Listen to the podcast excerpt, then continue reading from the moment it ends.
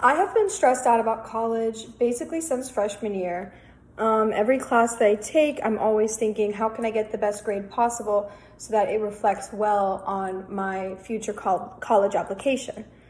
Um, even my extracurriculars, from the job that I have to the clubs that I'm in, they're all revolving around how it will make me look for a for a potential college.